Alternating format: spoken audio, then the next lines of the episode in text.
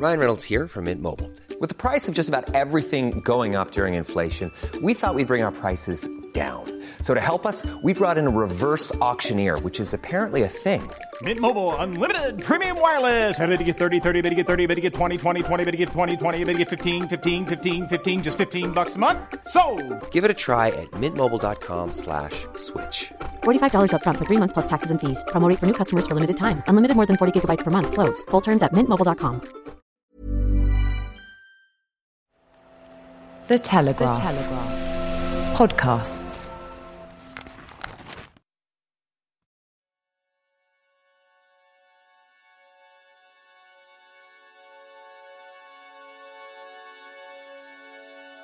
We walked up to this lake, it was a frozen surface, and I looked over, maybe four, 500 metres away, there's a beautiful Orthodox church, and I could hear the bells.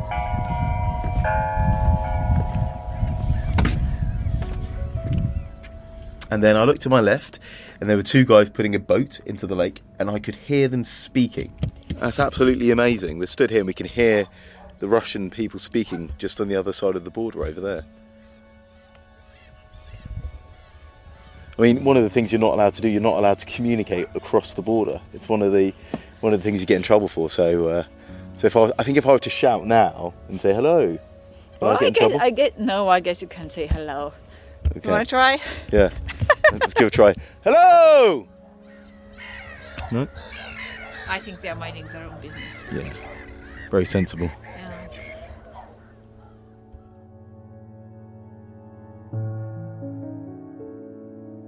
Little do they know it, but those birds who fly away when Ash shouts, Hello! are actually travelling between two countries.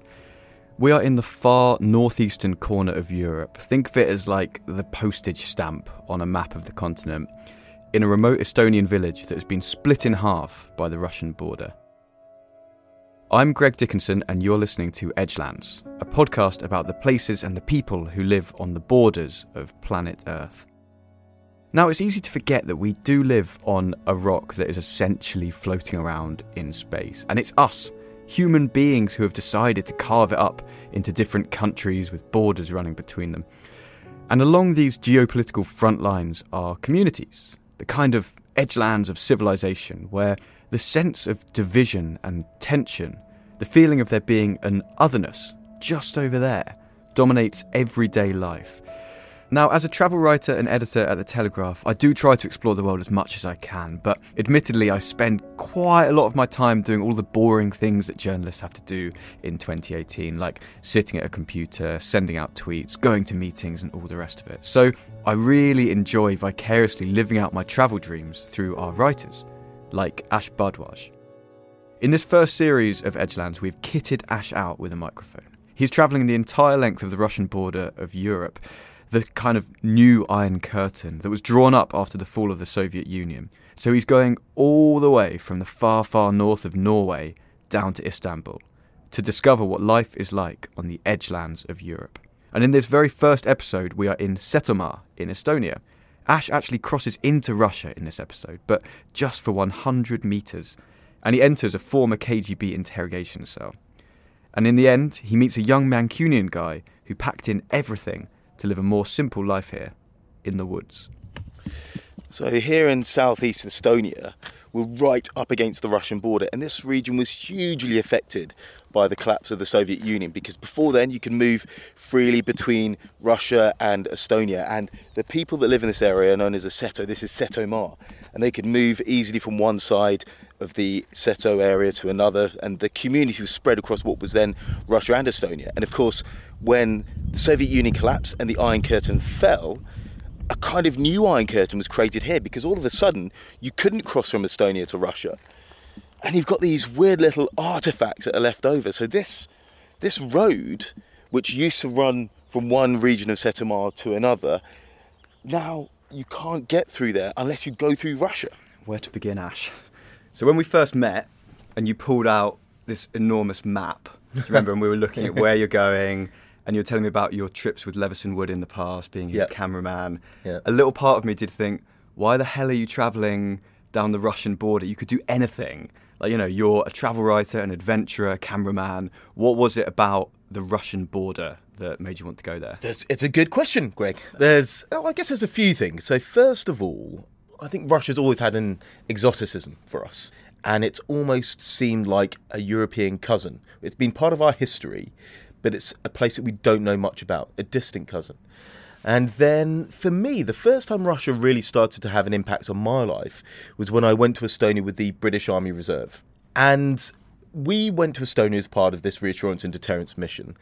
And part of the deterrence is to potential Russian threats. Wow. And I was like, oh, I, I didn't really know about that. So I thought I'd learn something about it. And so this set me on a path to learning about Russian history and learning particularly about Russian and Soviet history in the Baltics, uh, Estonia, where I was, and then reading more into it about the Soviet Union in Norway, the Soviet Union in Finland. And I realized there was this line all along the modern Russian border of Soviet interactions with its neighbors. And some of these were fascinating, and some of the legacies were interesting. And we hear a lot about Russia in the press, uh, particularly what's been happening in the current affairs in the last year or so. And I thought I'd like to go and see these places for myself because, in my experience, it's very easy to get an idea of a place or particularly to become fearful of a place from afar. So I just wanted to see what Russia was like and particularly what it was like to live next to Russia. Uh, what happens if we break down, Helen? Uh, we'll get arrested, we'll get fined, and you never get to go home. So we were with a lady called Helen, and she is a local to Setomaa. She actually lives in Tartu, uh, and she married a Seto man. That's how she became part of the Seto community. And she's a guide down there. She was showing us around, and uh, she was the one driving us through Russia. So we're just about to cross the border now. There's the Russian border post. So we're now back in Russia. Yes. And sorry, you were saying Welcome to Russia! so we had to basically we were going from one part of Setomaa to another part of Setomaa along this road, which for years was just a trade route, no problem for anybody. And then suddenly the border moves in 1991, and they had to work out how you can get from this part to this part, rather than taking like a 50 mile diversion to get around it. so it doesn't doesn't really we, we cannot say that uh, I don't know Russian border guards are bad and Estonian ones are good. They are both doing their job, and if they need to be if they need to uh, uh, write out a fine to someone, then they will do that. Both both of them will do that. Uh, but the funny thing is that uh, actually Estonia and Russia have uh, decided that this uh, piece of land will be changed for some, some other land, so it's gonna disappear. Okay. And uh, they had plans uh, for that uh, for many years, but they still haven't done that. So now we are entering Estonia again. So we're leaving Russia. There's the border post. We were you at all nervous when you like? I know obviously you were doing nothing wrong, but was there that sense of?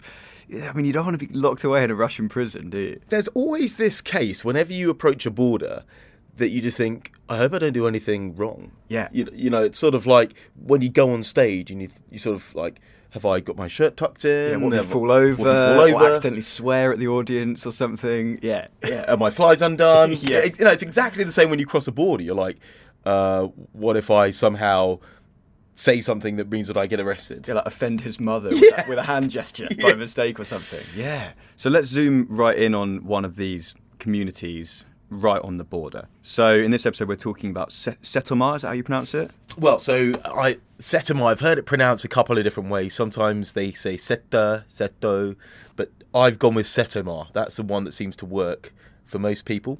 And the Seto are a sort of an ethnic subgroup that live in southeast Estonia. They speak a different language. Mm-hmm. I wasn't quite sure if it was a language or just a strong dialect. And they have unique cultural traditions, and their land where they lived in, or still live in, uh, is spread across southeastern Estonia and what's now Russia. So during the Soviet Union, of course, that wasn't a problem. You could travel from Soviet Russia to Soviet Estonia very easily if you had the right papers. So people lived on both sides of the border from this old community, and they have unique aspects for both cultures. So they speak a Finno-Ugric language, which puts them in Estonia. They have some traditions that are pagan, and yet So when you say that, what kind of traditions are they? a real awareness of the land and of the seasons. They even have a god, a fertility god called Peko. According to the legend, the king of Setos is Peko, but Peko is uh, sleeping. I'm not sure. We don't know if he's sleeping eternally, or he just. Uh, uh, for now, he's sleeping in the sand caves of the Pech- Pecheri monastery, so he cannot be here. So every year during uh, Seto Kingdom Day, uh, Chief Herald is uh, chosen to represent the king, so that he or she will give the messages from the king. The messages appear to him or her in the dreams. So he's uh, kind of like a vice president.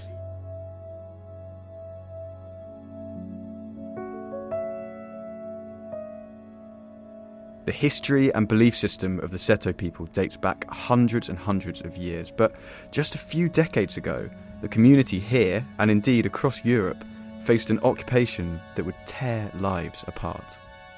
So is, is the echo okay here? Absolutely fine. So in 1940, Estonia is occupied by our uh, eastern neighbor, the Soviet Union. And the Soviet Union, once it comes to Estonia, it nationalizes all, all sorts of buildings, establishments, uh, railways, banks, whatever. And it also nationalizes this building, so takes it for itself, evicts all the former residents, uh, deports the owner to, uh, to the faraway Siberian labor camp as well, just in case, and hands it over to the Soviet State Security Police, better known as KGB. So tell me about this KGB. Is it KGB museum or KGB prison museum that you went to? So it's actually a museum in the former KGB cells in the city of Tartu. And Tartu being close by. Tartu is, I guess, it's Estonia's second city. All right. And it's the city that's closest to Setomaa. From Obinitsa, it's about maybe an hour, 45 minutes an hour to drive there. And it's a gorgeous city. It's a university city. It's on a lovely river, and you've got these layers of some German buildings in there, or German era buildings, some Russian era buildings. And it's got a lovely feel about it, this town. But right in the middle of the town, there is a building, and I think it was originally apartments. So Estonia became part of the Soviet Union.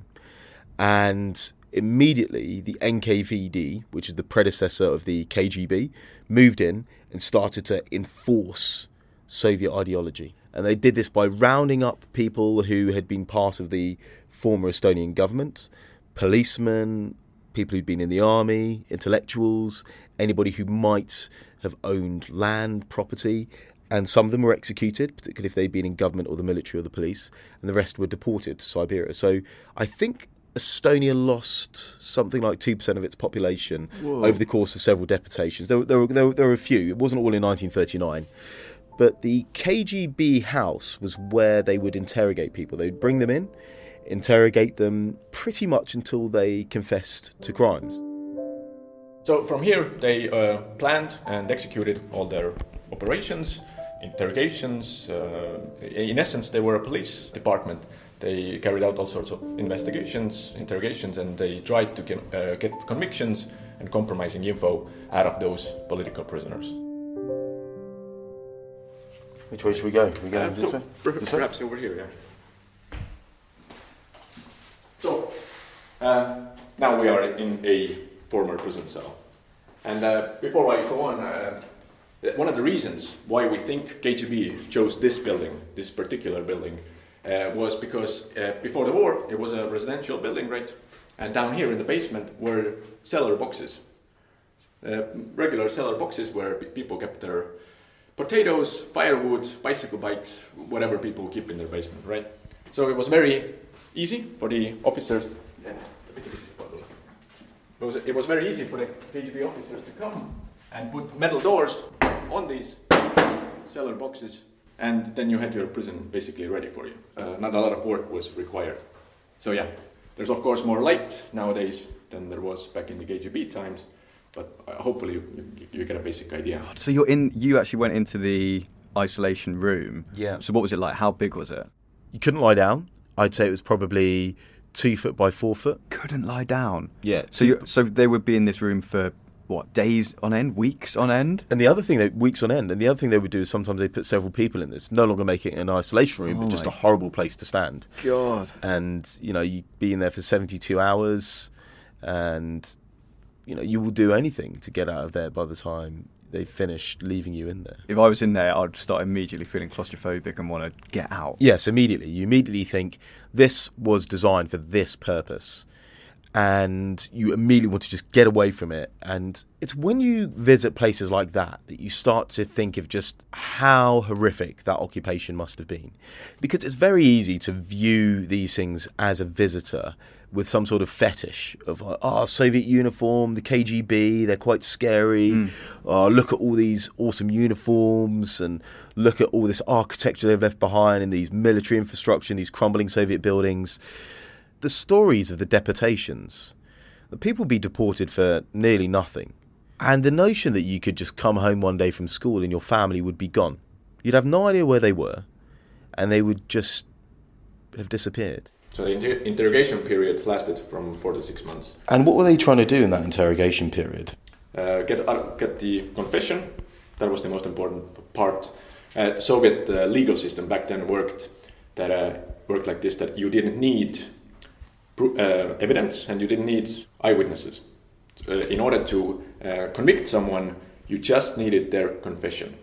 So it was the the, working methods of the Soviet security police were you had to get a confession out of the prisoner or other compromising info, whatever helps the, the on, ongoing invest, investigation. Who's this guy who we're hearing from here? The one who's showing you around the KGB prison? So there were two guys. One was the curator of the museum down there. So he has basically gathered stories and artifacts from the time of the KGB being in Estonia and has created this museum with those artifacts. And the other one was a guy called Ants, and Ants was a musician who had two run ins with the KGB in the 80s when he wanted to travel to Finland to go and do musical performances.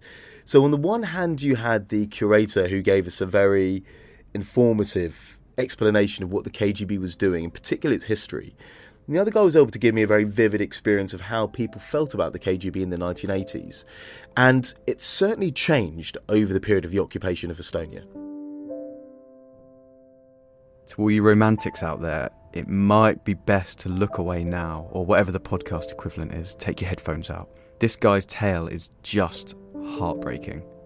Did it feel tense for you Yes. in, in Estonia? It did. Yes, yes, yes. I, I, it was my first and last contact with, with KGB directly. And um, the sad thing, we went to Finland. We had a, in Kotka, we had a festival, very nice, very, very nice concerts. It, it, it, went very well. And there was a one Finnish girl band. We have six lads, and, and they had a four girls band. I, I, I because I'm from Tallinn, I, I spoke fluent, not fluent, but I quite good Finnish, so it wasn't problem. So they won the festival, and we won the band side of the festival part, and we went to the sea together on the on the yacht, and I was just I felt I I I fell in love. to hopelessly. There was really nice Maria uh, girl, and right when I came back to Estonia, I write, wrote a card to to her because it was my I don't know second third time in my life I was just like so so uh, so in love. But he never uh, she never wrote me back.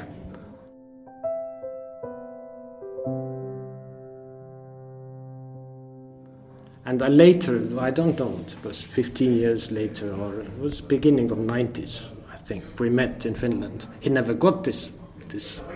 So the KGB controlled the post. So they, just for any case, they took this this contact out. So my, at that time, my biggest love, I, I, I didn't, I, I didn't understand why she wouldn't write me back.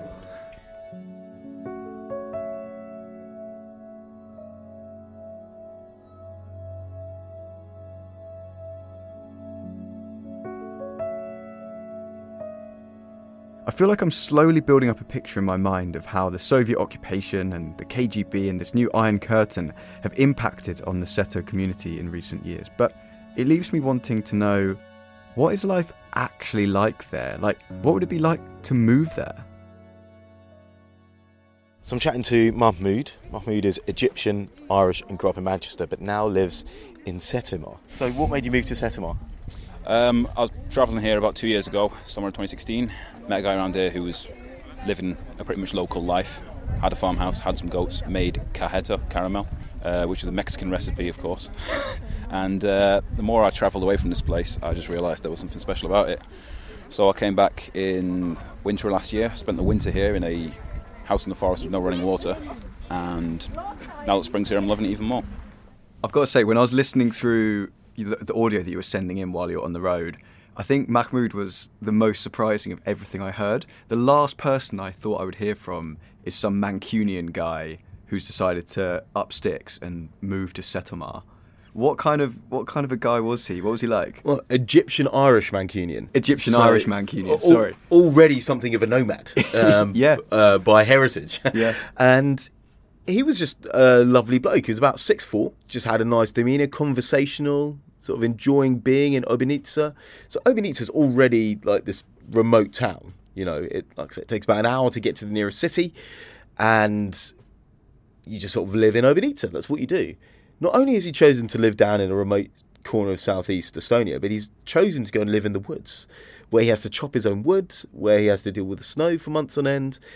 And you'd expect somebody who lives that kind of life to sort of be maybe quite quiet, maybe doesn't speak too much, and certainly there that is a stereotype of Estonian men. But as you can see from his conversation, he's like, you know, quite a conversational chap as you'd expect from an Egyptian Irish Mancunian. Yeah.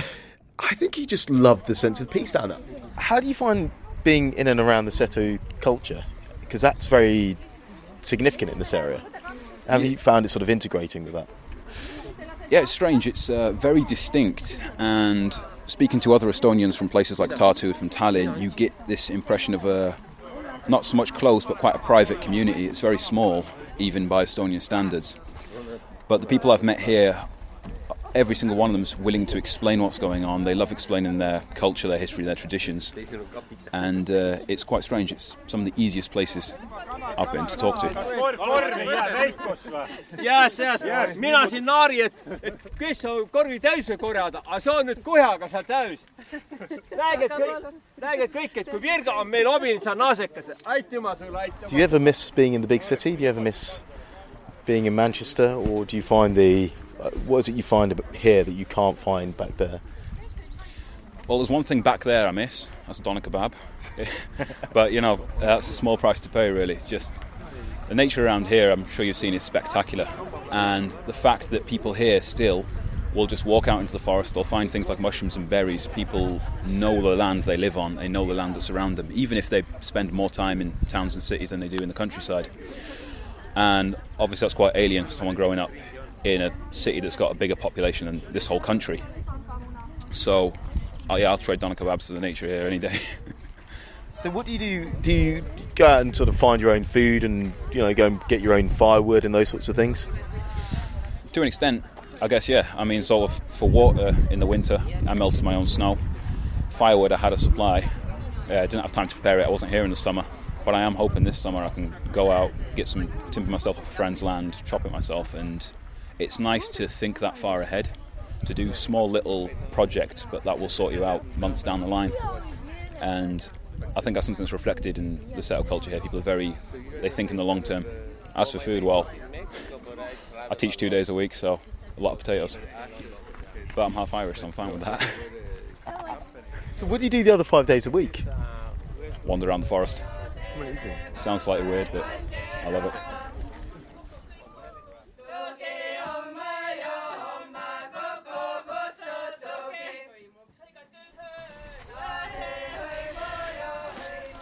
So the, the procession has moved off, led out the front by a guy holding a lantern and two people holding banners. A guy holding an icon of Jesus. And then the priest. The priest opened the doors to the inner sanctum and to the sound of singing, everybody has processed out and is starting to walk anti-clockwise around the church, holding candles. And it's the middle of the night. It's it's actually midnight. And everyone's in a procession walking around the church, holding candles.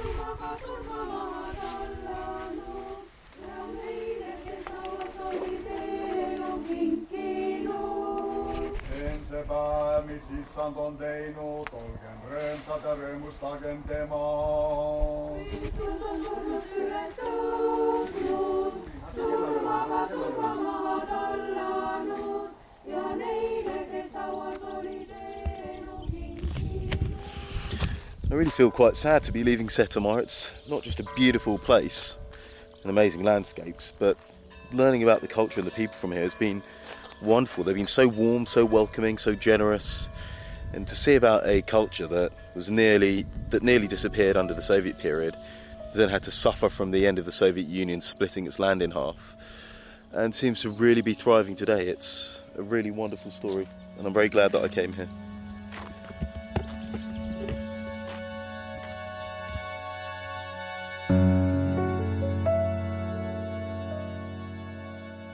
Thank you so much to Ash Bhardwaj, reporting from his 5,000 mile adventure from Arctic Norway down to Romania.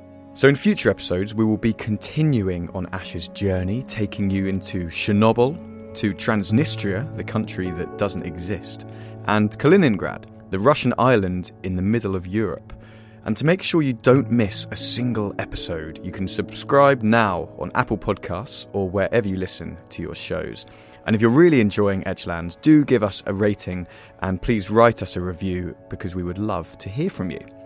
We will be releasing a new episode every week, but if you want to hear episode 2 ahead of schedule, you can go to telegraph.co.uk forward slash edgelands and you can give it a listen right now. Just click on each episode, and you will also find additional content, including videos, photos, and written features from Ash.